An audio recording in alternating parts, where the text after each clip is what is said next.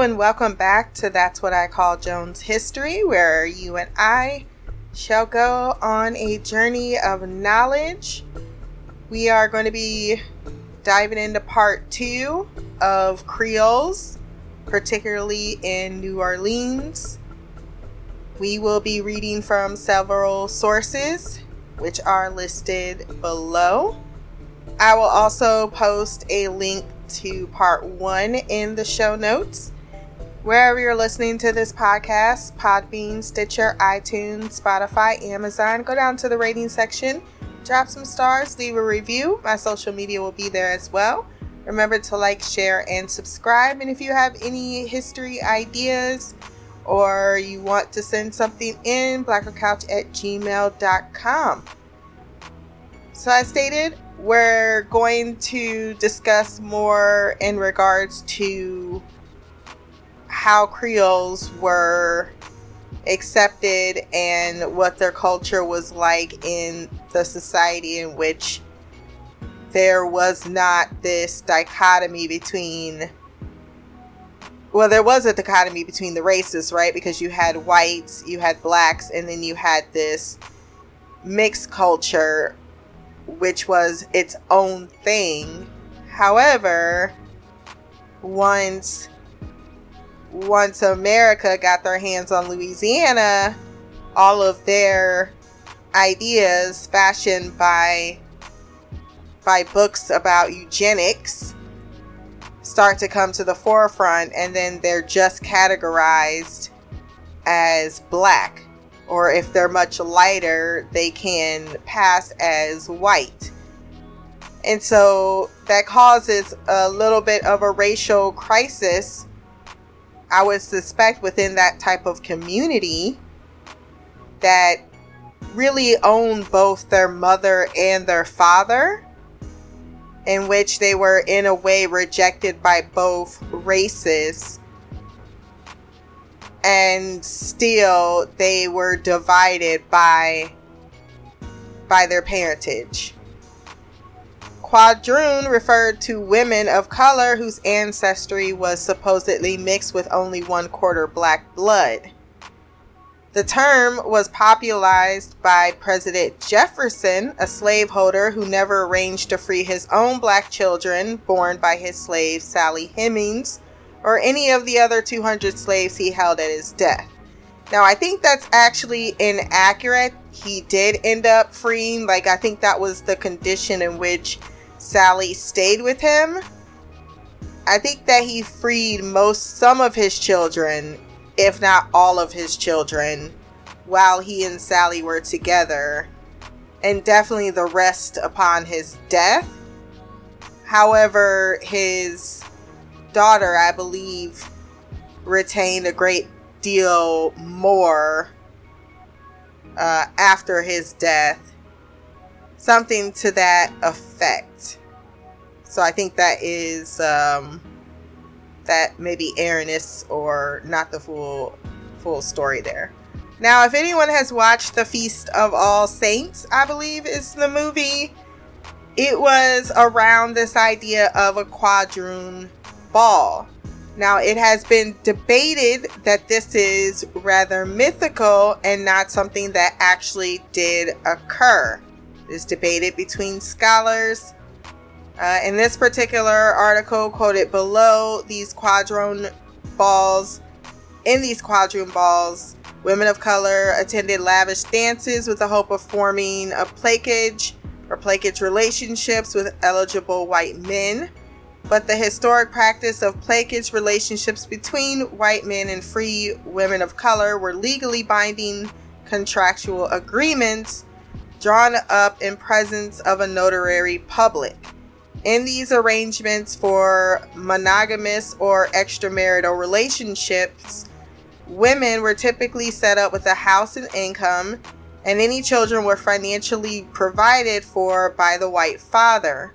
Americans had outlawed marriages between races and made it very difficult for children of color to inherit from their colonial fathers. Placage agreements were a logical alternative. Couples also simply cohabited.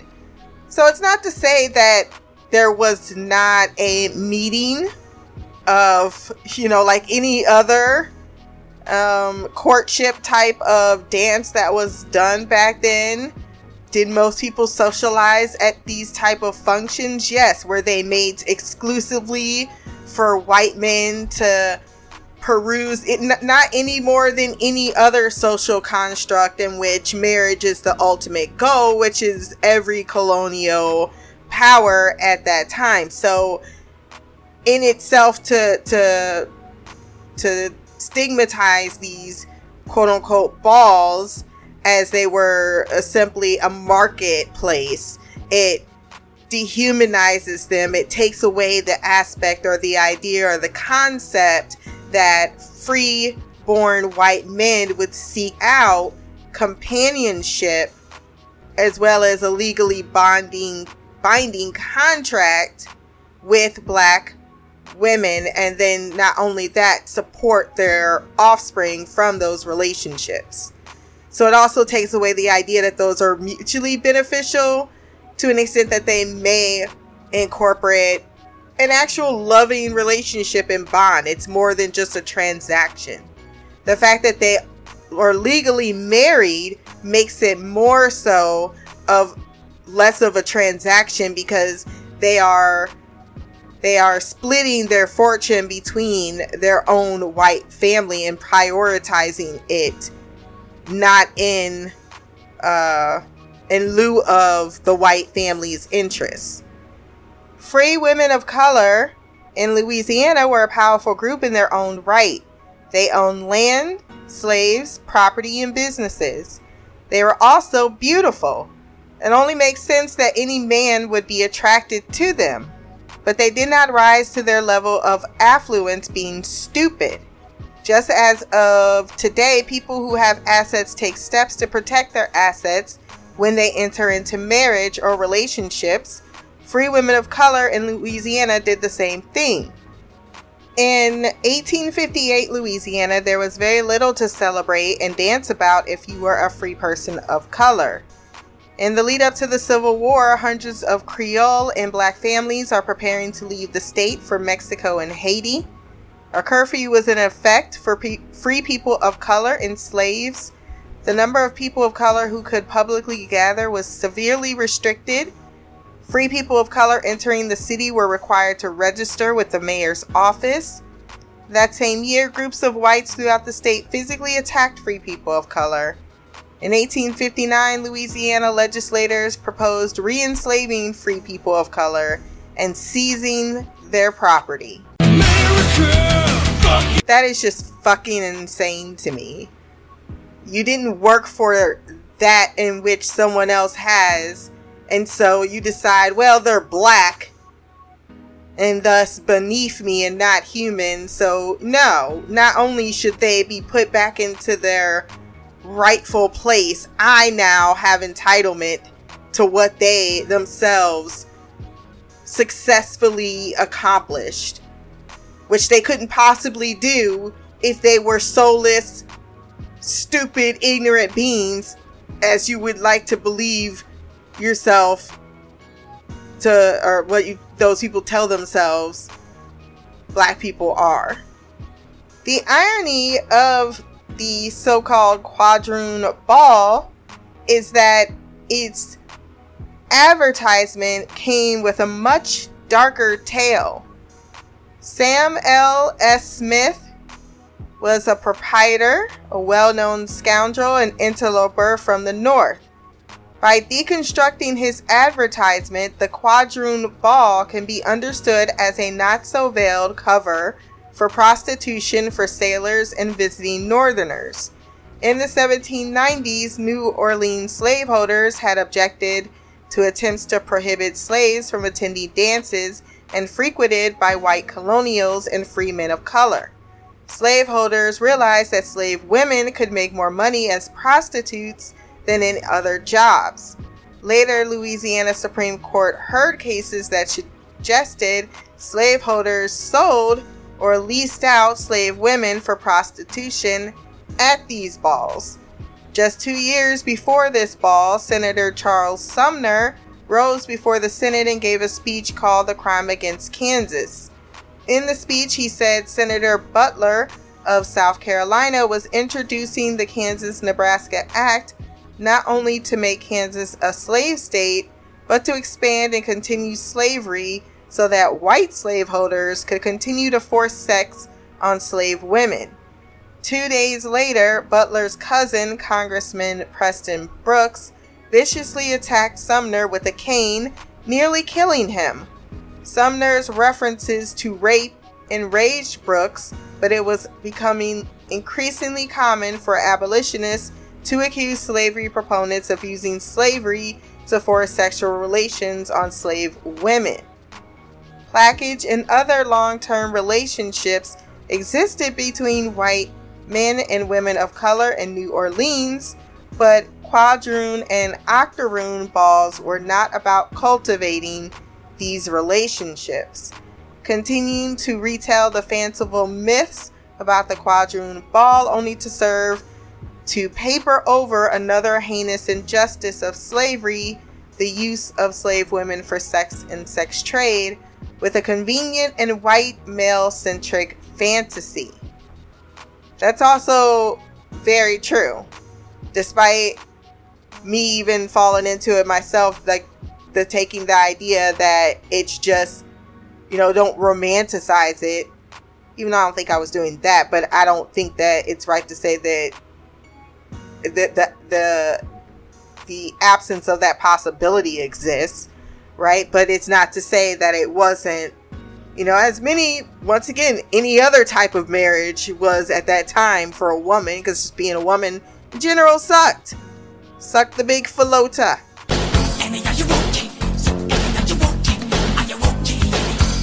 So, taking that into consideration, uh, black women also fell under that, but it felt it also feels like they retain a great deal of control in those relationships.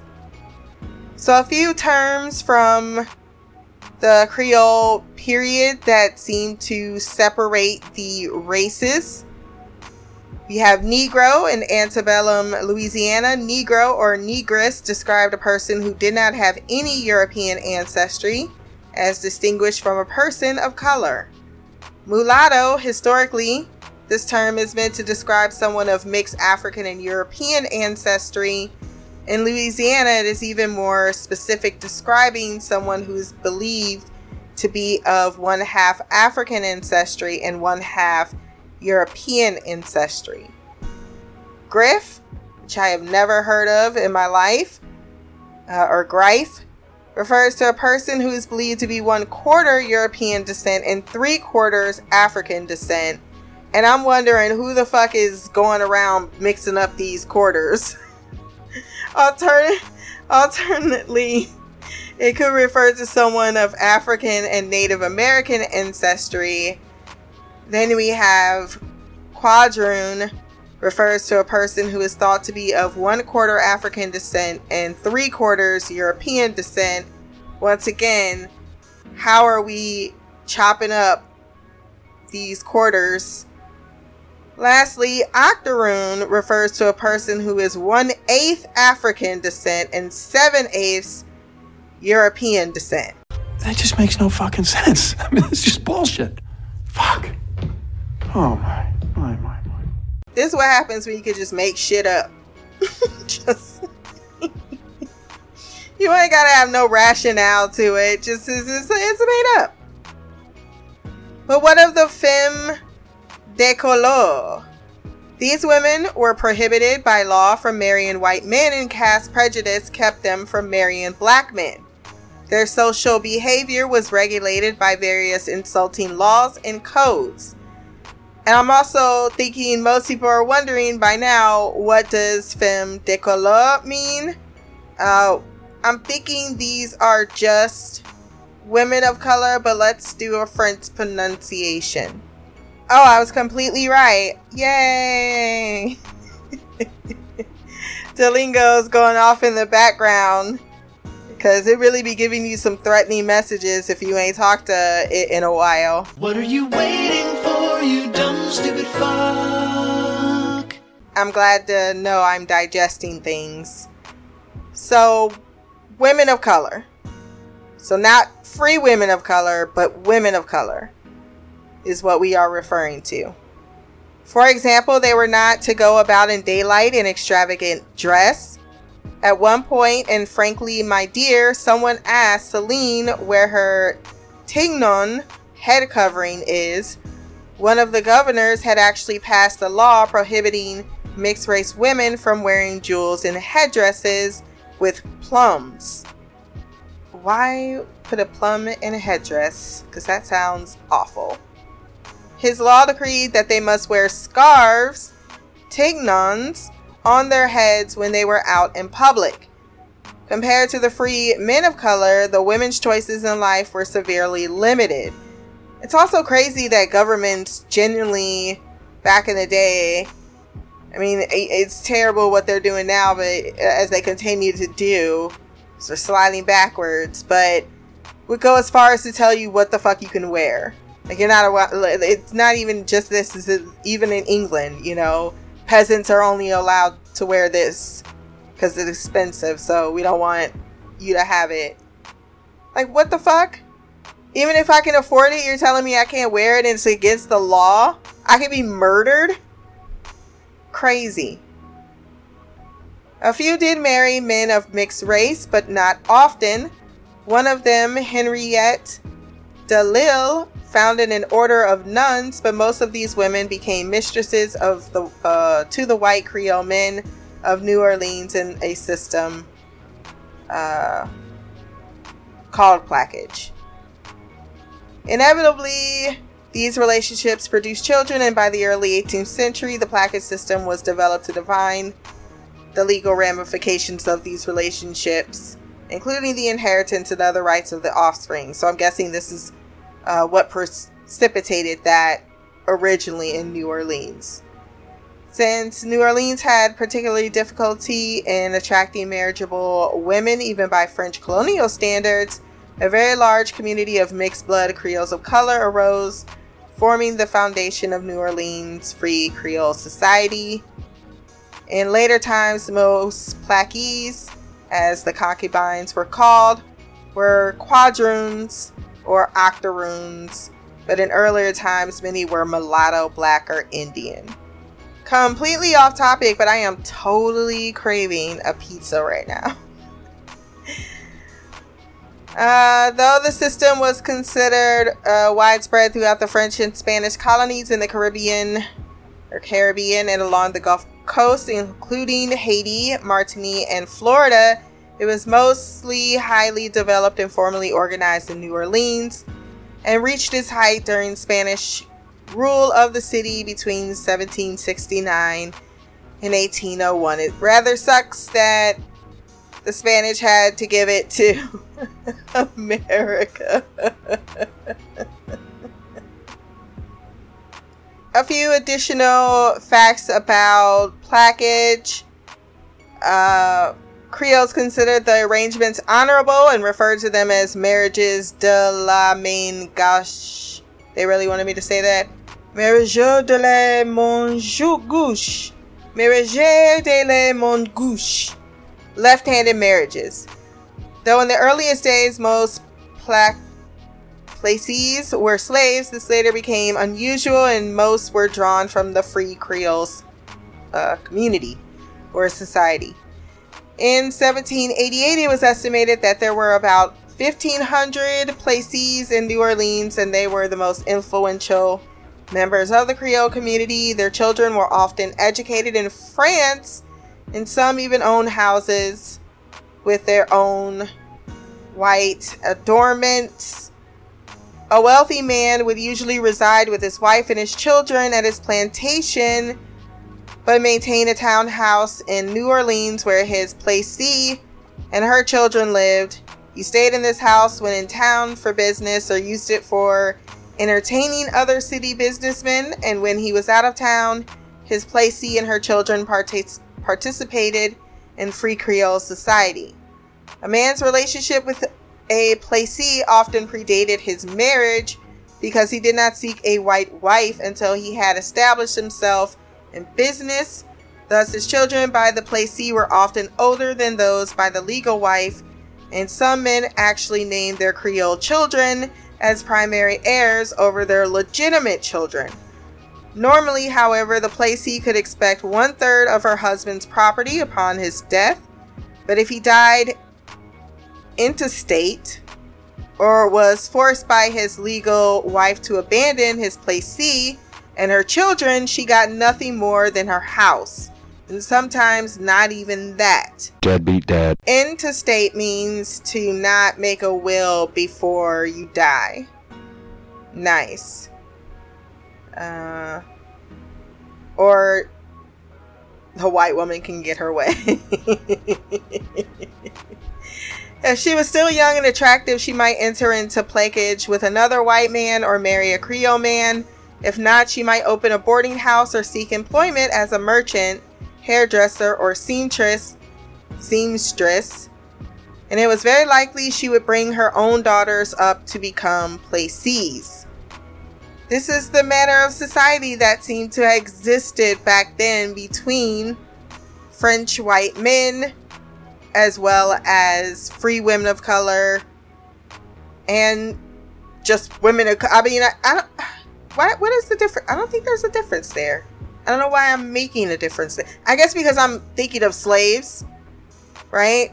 Because when they say women of color, I'm guessing in my how I took that as they meant slave women that had less of a, you know, maybe the the white man would buy their freedom or something to that effect. I could be uh, incorrect in inferencing there, so definitely check out the articles listed below. We are going to delve into some Scottish history where we will be first discussing the ancient period uh, until we get to the period in which we start to discuss black people in Scotland and their influence on the history. But we'll be also doing a comprehensive uh, history of the con- the continent, the country in itself.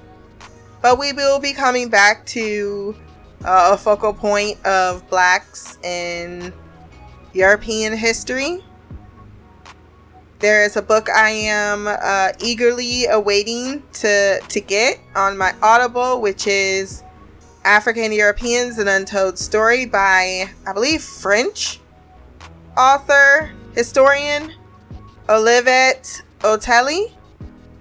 I am going to be frantically writing notes and looking forward to discussing um, more of our heritage in a very comprehensive, um, comprehensive way by an actual historian who's done all of this research and work. Uh, so uh, looking forward to that. After most likely it'll be maybe a three, four parter with the Scotland, um, which I'm sure maybe some of those uh, stories could overlap in hers. I haven't read it, so I don't know. But I will be uh, coming back to that topic. If you have any topics you want to discuss, or you have any ideas, or you want to write something, send it in for me to butcher and read it. blackercouch at gmail.com. My social media will be below as well. Again, remember to like, share, and subscribe. Until the next time, peace, hair grease, and blacker magic.